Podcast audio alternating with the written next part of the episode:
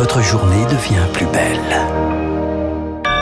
Merci d'écouter Radio Classique. Il est 8 heures.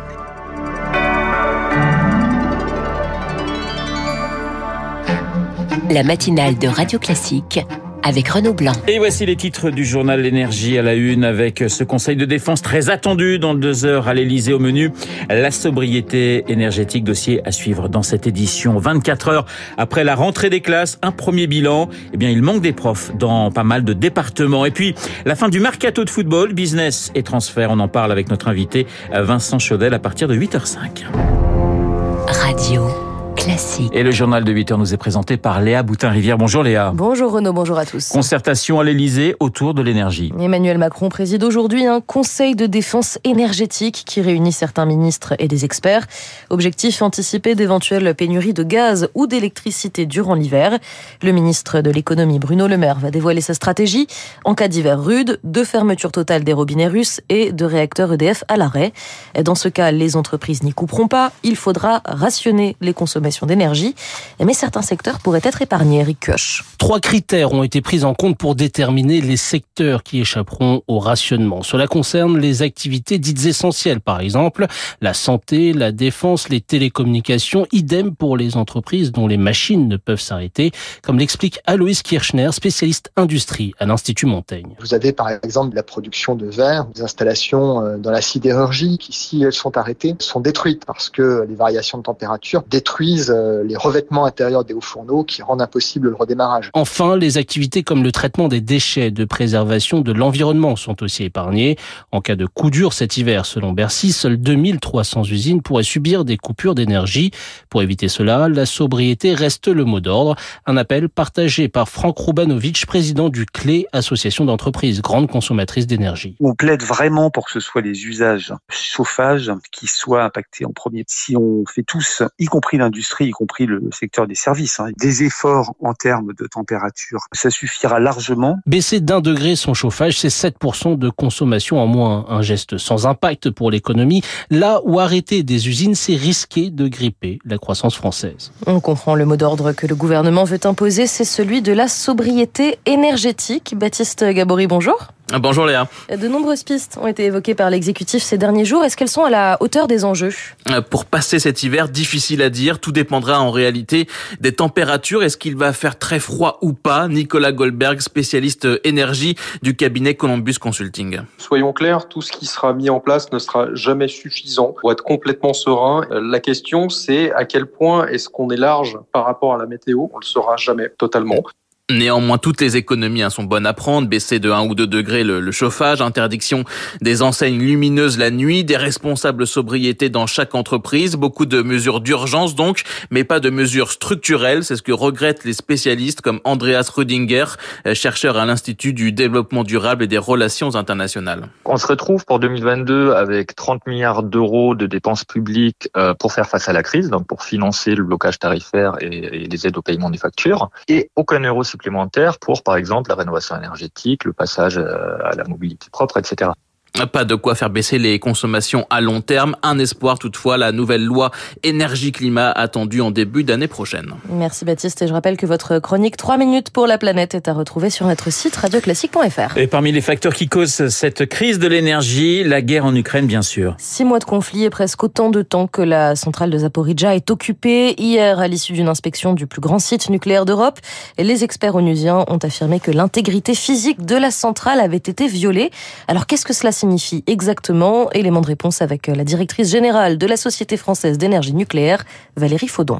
Ça veut dire que les installations ont été touchées par les frappes d'obus et d'artillerie. Et ça, en effet, c'est une des conditions premières de la sûreté des installations. Le directeur général de l'AEA a fait une inspection relativement rapide sur des zones qu'il voulait regarder en priorité.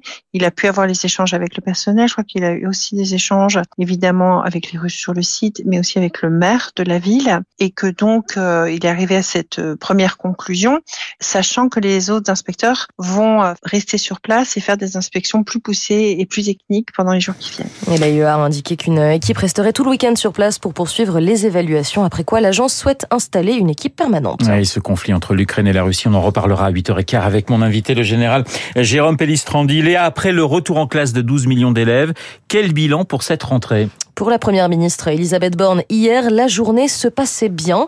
Pourtant, les jours qui l'ont précédé ont été marqués par l'inquiétude face à la pénurie de professeurs. Le ministre de l'Éducation, Papendiaï, avait promis un enseignant devant chaque classe, mais le cahier des charges n'a pas toujours été respecté, notamment en Seine-Saint-Denis.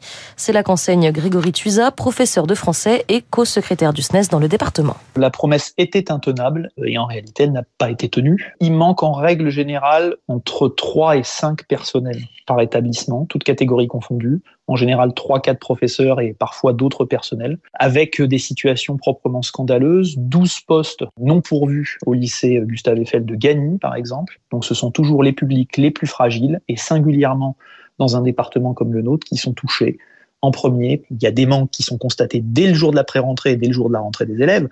Donc imaginons ce que ça, ça pourra être euh, d'ici deux à trois semaines dans les établissements scolaires. Nouveau, nouveauté de, de, cette rentrée, 6 millions d'élèves du primaire auront désormais 30 minutes d'activité physique chaque jour. Car pour l'instant, les 6-17 ans sont loin des 60 minutes quotidiennes recommandées par l'OMS. De l'activité physique, tiens justement, mais aussi du business avec la fin hier soir du mercato de football. En France et dans de nombreux clubs européens, le mercato c'est effectivement fini. Transfert, somme colossale. Cette année encore, le marché des joueurs a tourné à plein. Pour en parler avec nous ce matin, Vincent Chaudel, bonjour. Bonjour. Vous êtes chroniqueur économiste du sport. Alors, pas de record battu cette année, mais le plus gros transfert concerne un joueur français, 80 millions d'euros tout de même hein, pour Aurélien Chouameni pas de record en France, mais un record en Angleterre. Euh, la balance nette, c'est-à-dire les achats moins les ventes, euh, dépasse le milliard de livres. Euh, en Angleterre. Et donc oui, le problème pour le football français, c'est que c'est ce qu'on appelle un, un, marché de second temps, c'est-à-dire qu'il doit d'abord vendre avant de pouvoir acheter. Et donc il y a eu des mouvements en France, mais peu d'argent échangé en fait. C'est vrai que Vincent Chaudel, l'Angleterre reste euh, une terre assez incroyable pour les transferts. J'avais fait un petit calcul, 7 euh, joueurs de, Ligue 1 transférés, enfin de, de Ligue 1, pardon, de, pour la Ligue anglaise, c'est que 7 joueurs, simplement 400 millions d'euros. Euh, Jusqu'où on va aller? Ben, en fait, le, le, les chiffres paraissent euh, vertigineux, mais désormais, euh, le football, c'est une activité mondiale qui intéresse partout dans le monde et les droits télé se vendent. Il n'y a, plus de limites euh, géographiques, c'est-à-dire que le football anglais aujourd'hui vend plus de droits internationaux que de droits domestiques et ça se compte en milliards d'euros. Donc, euh, les clubs ont de l'argent. Le dernier de, du championnat anglais a plus d'argent en droits télé que le PSG en France. Oui, oui c'est assez, assez incroyable. On pensait que le Covid allait euh, euh, rebattre les cartes. Finalement, euh, deux ans après la crise sanitaire, on est reparti sur des mouvements aussi forts? Alors, le, le, Covid a bien rebattu les cartes, mais pas pour tout le monde. Euh, quand vous avez des joueurs et des clubs qui ont une aura internationale, eh bien, ils continuent à intéresser des diffuseurs, des spectateurs et des annonceurs. Et donc, l'argent reste toujours là pour eux euh, et les montants continuent à se, se développer.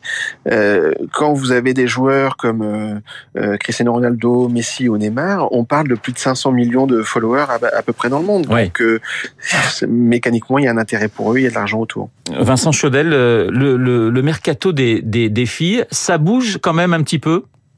Alors ça, ça, commence à bouger, on commence à avoir des, des, mouvements, mais là où on parle en millions pour les garçons, pour l'instant, on parle en centaines de milliers d'euros pour les filles. Donc c'est un mouvement qui s'enclenche.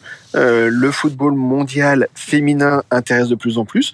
On a vu cet été avec l'Euro en Angleterre des audiences très intéressantes, euh, une dynamique du football anglais professionnel qui est professionnel depuis moins longtemps que le football français, mais qui a déjà une économie plus forte.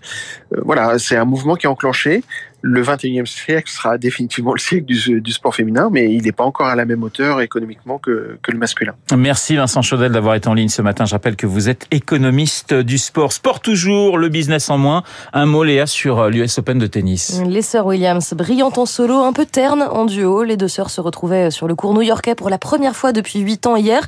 Retrouvailles de courte durée puisqu'elles ont été éliminées dès le premier tour du tournoi de double féminin, battues par le tandem tchèque Lucie Le journal de 8 heures présenté par euh, Léa Boutin. Dans un instant, un double, puisque je vais retrouver Guillaume Tabar pour euh, l'édito politique à mes côtés.